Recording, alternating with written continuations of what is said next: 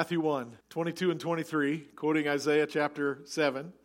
All this was done that it might be fulfilled, which was spoken by the Lord through the prophet, saying, Behold, the virgin shall be with child and bear a son, and they shall call his name Emmanuel, which is translated God with us.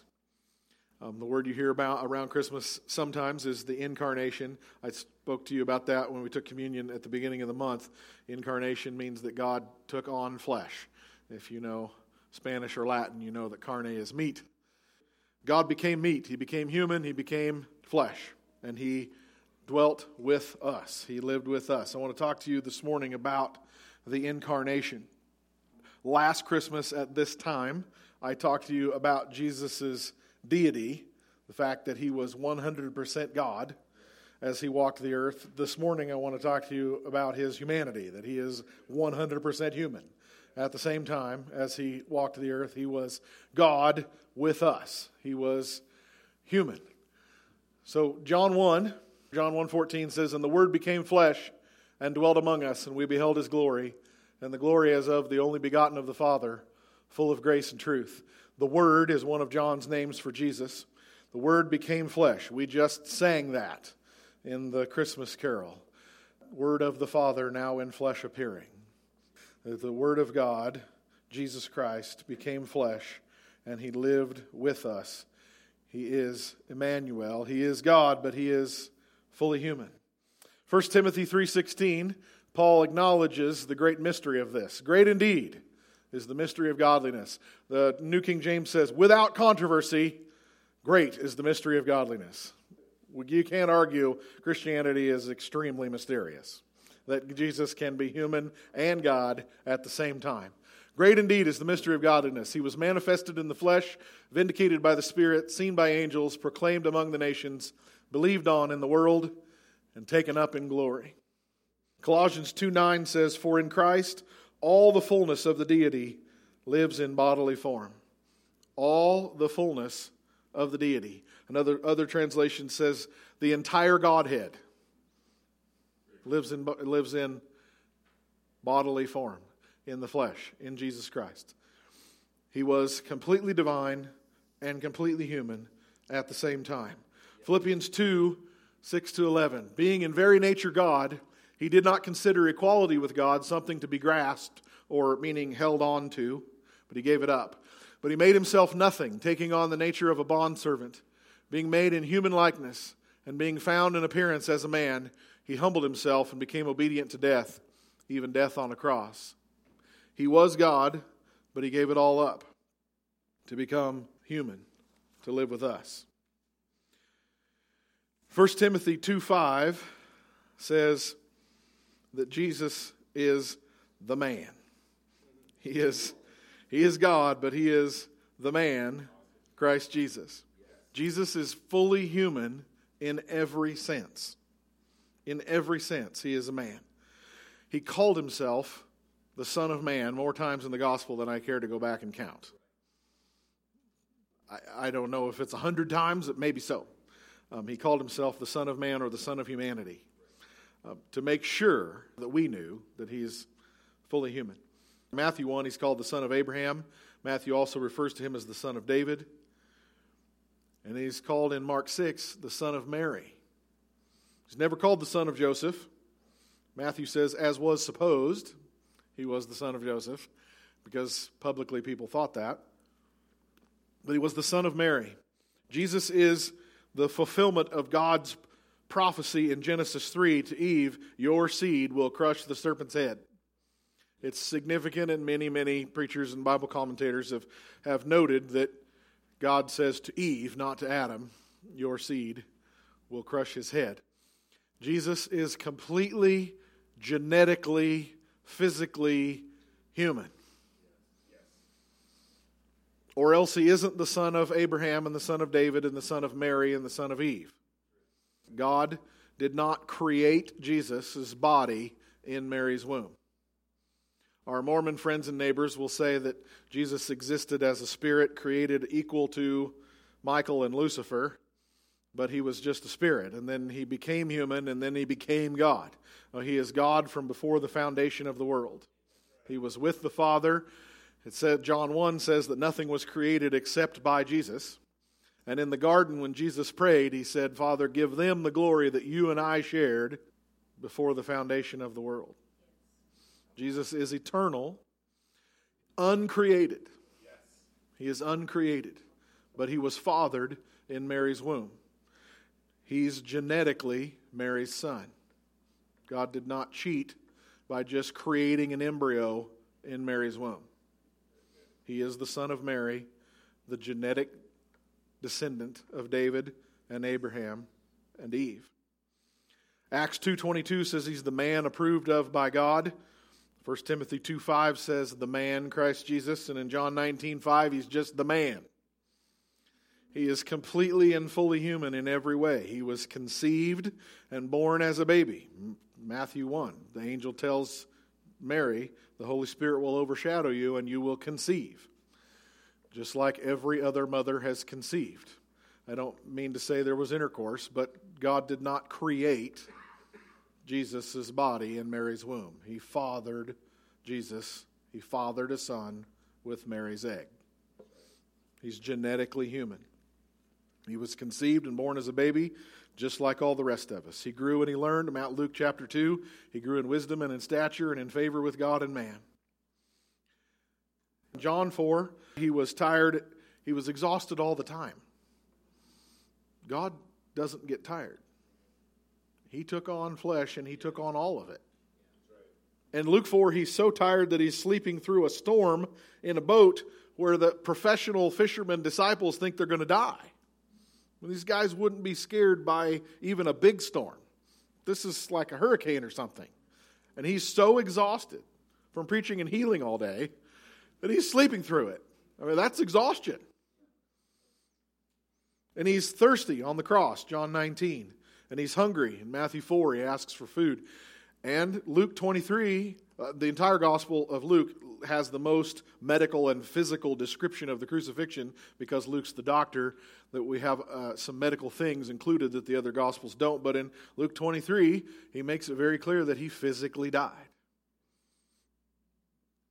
So Jesus is completely human, he is a man.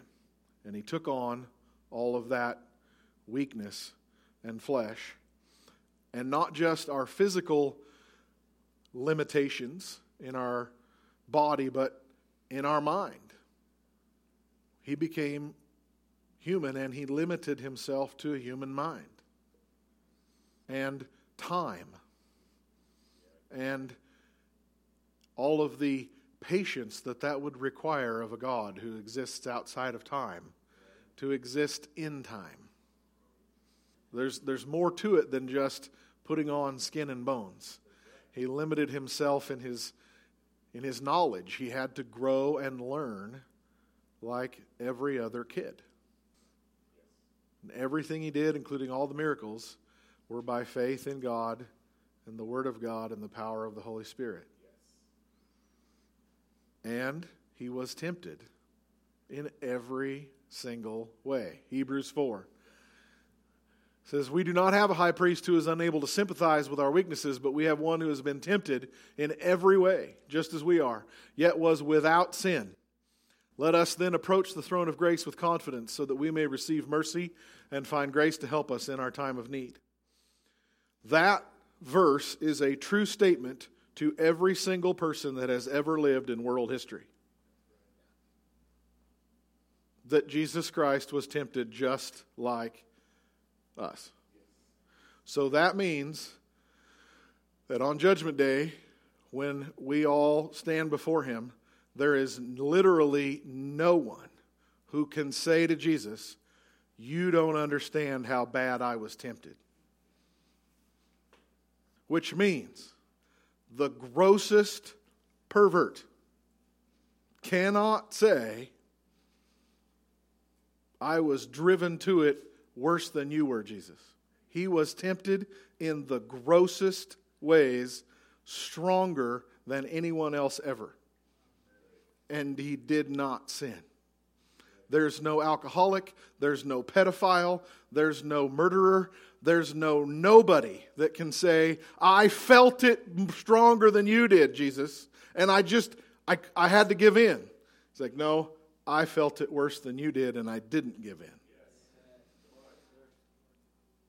There's nobody whose depression was stronger than Jesus' depression. I don't mean he went around depressed. I mean, he kicked its butt. There's nobody who can say, "Well, Jesus, you just didn't feel fear like I felt fear." No, he's the mo he had to have been at, at some moment, not not continually, but at some moment, he was more scared than any person has ever been. And he did not give in to it.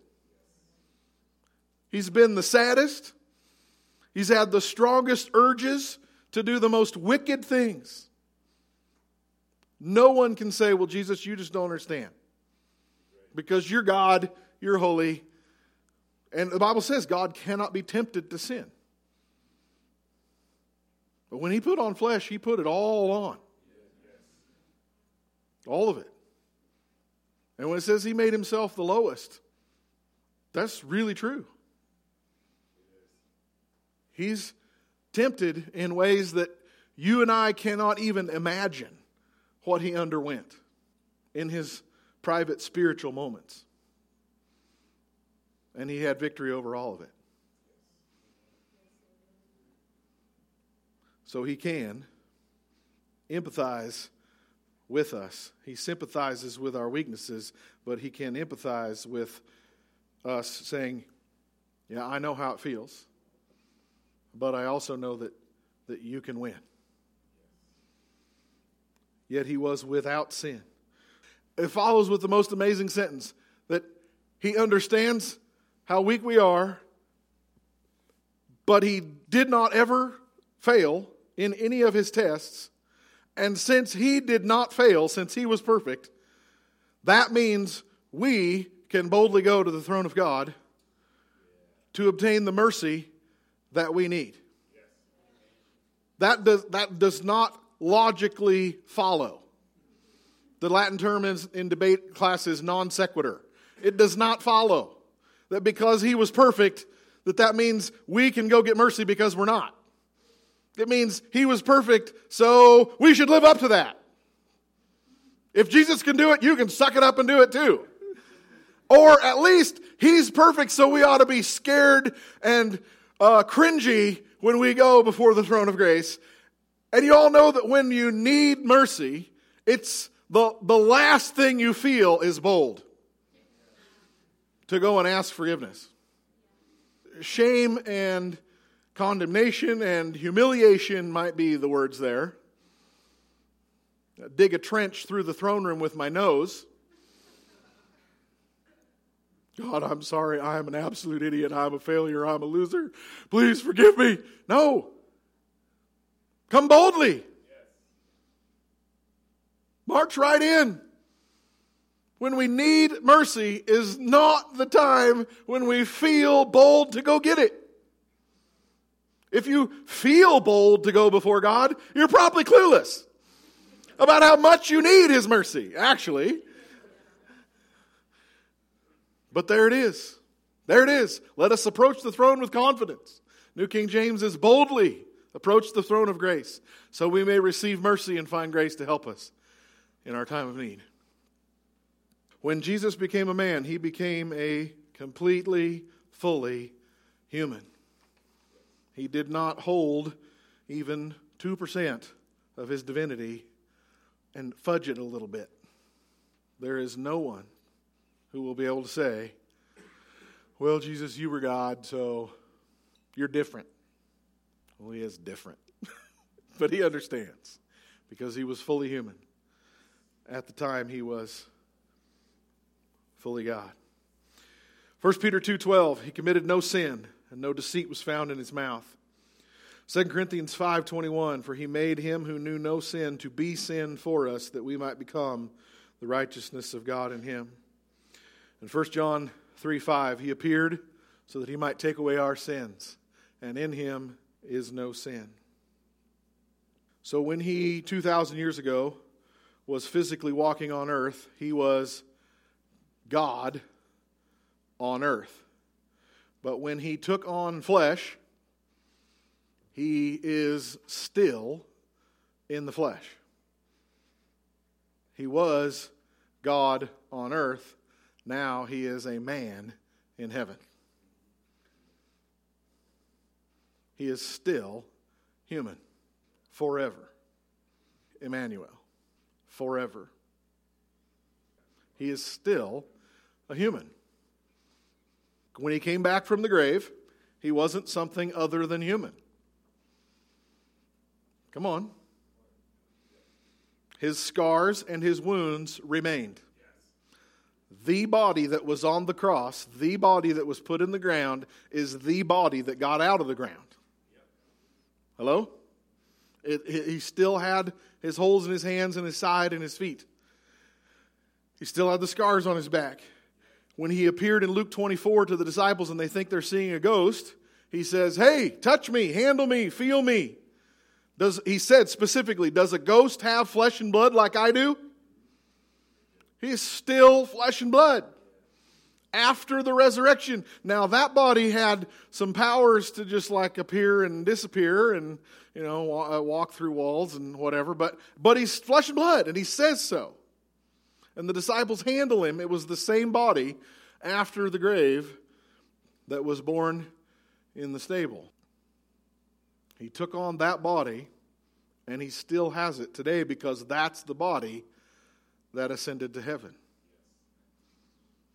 In Luke 24, he eats food to prove that he's not a ghost, that he's actually physically flesh and blood. And then when he ascends into heaven and the angels appear, the disciples are all looking for him to come right back. And the angels appear, it's Acts 1.11, they say, he's gone, but he will appear just as he left. Including his body.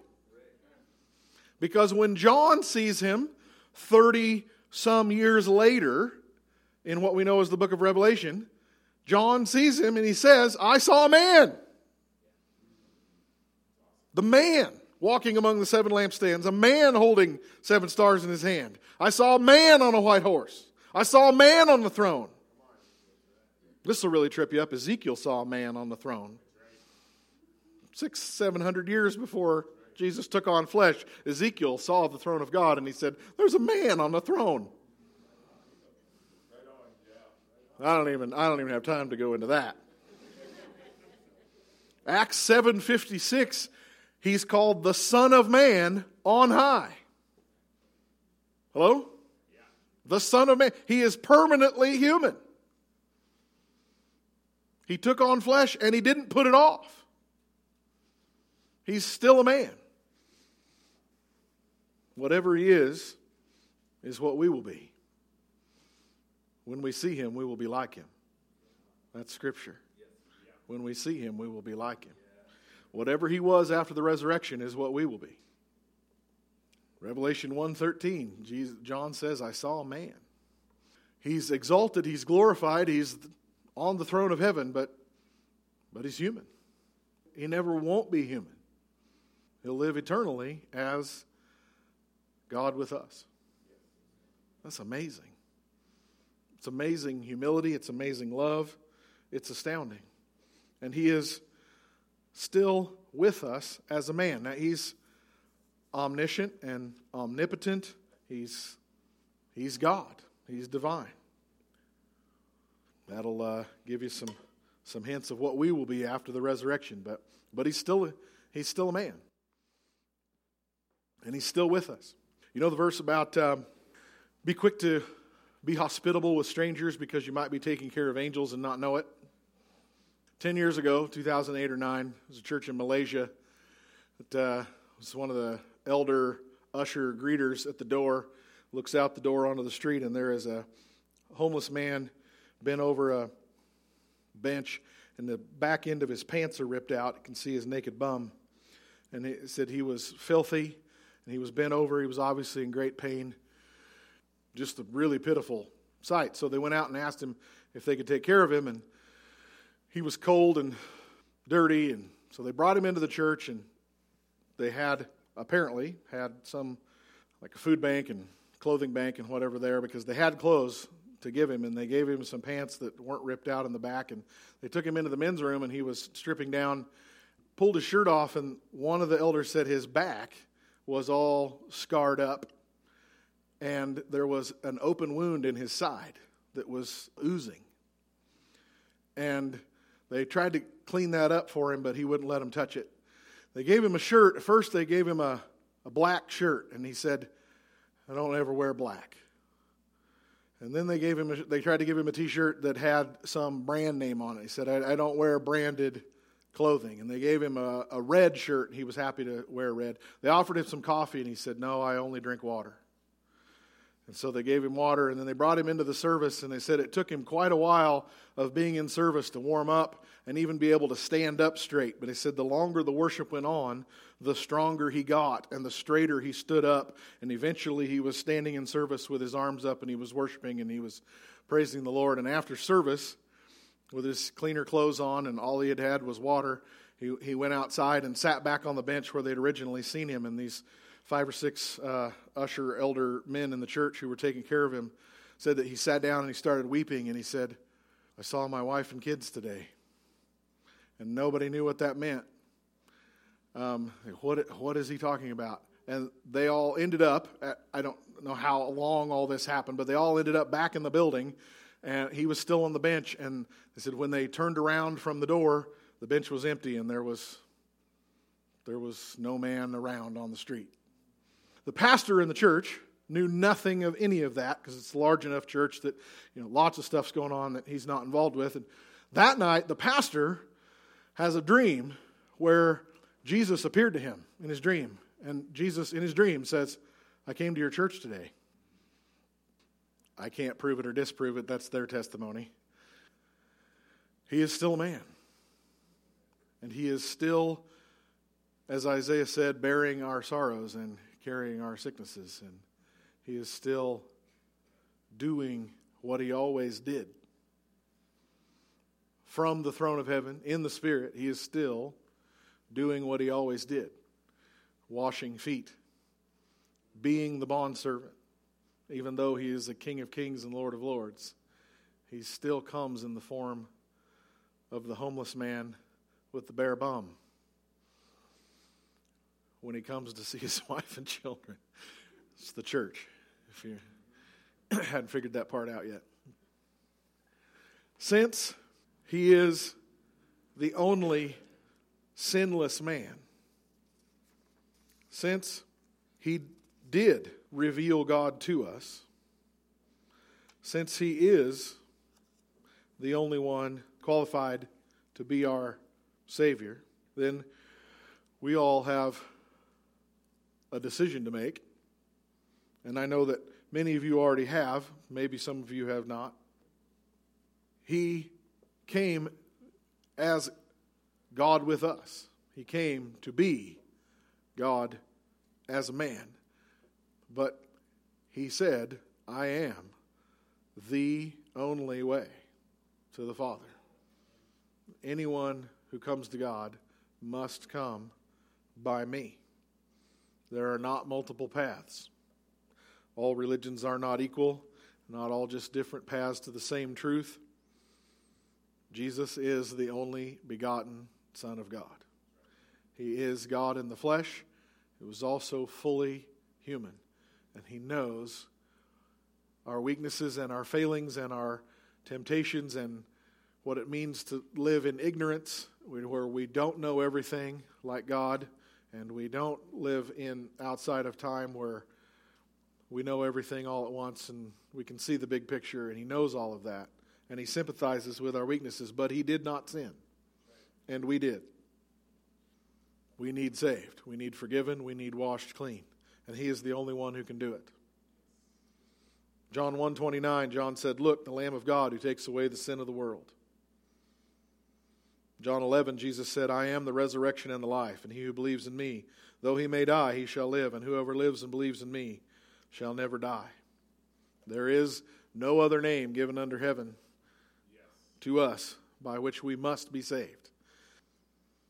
He does have the authority to forgive, and He has the power to set us free from the things that bind us.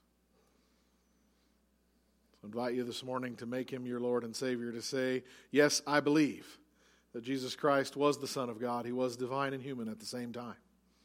He was the man who was God, and He is the God who became a man. I invite you to say yes, to make Him your Lord and Savior, to believe that the story is true that the promise is true. He is the only one who can save. He is our only hope. He's the only man who was perfect. And out of all the other gods, he's the only God who came to be with us.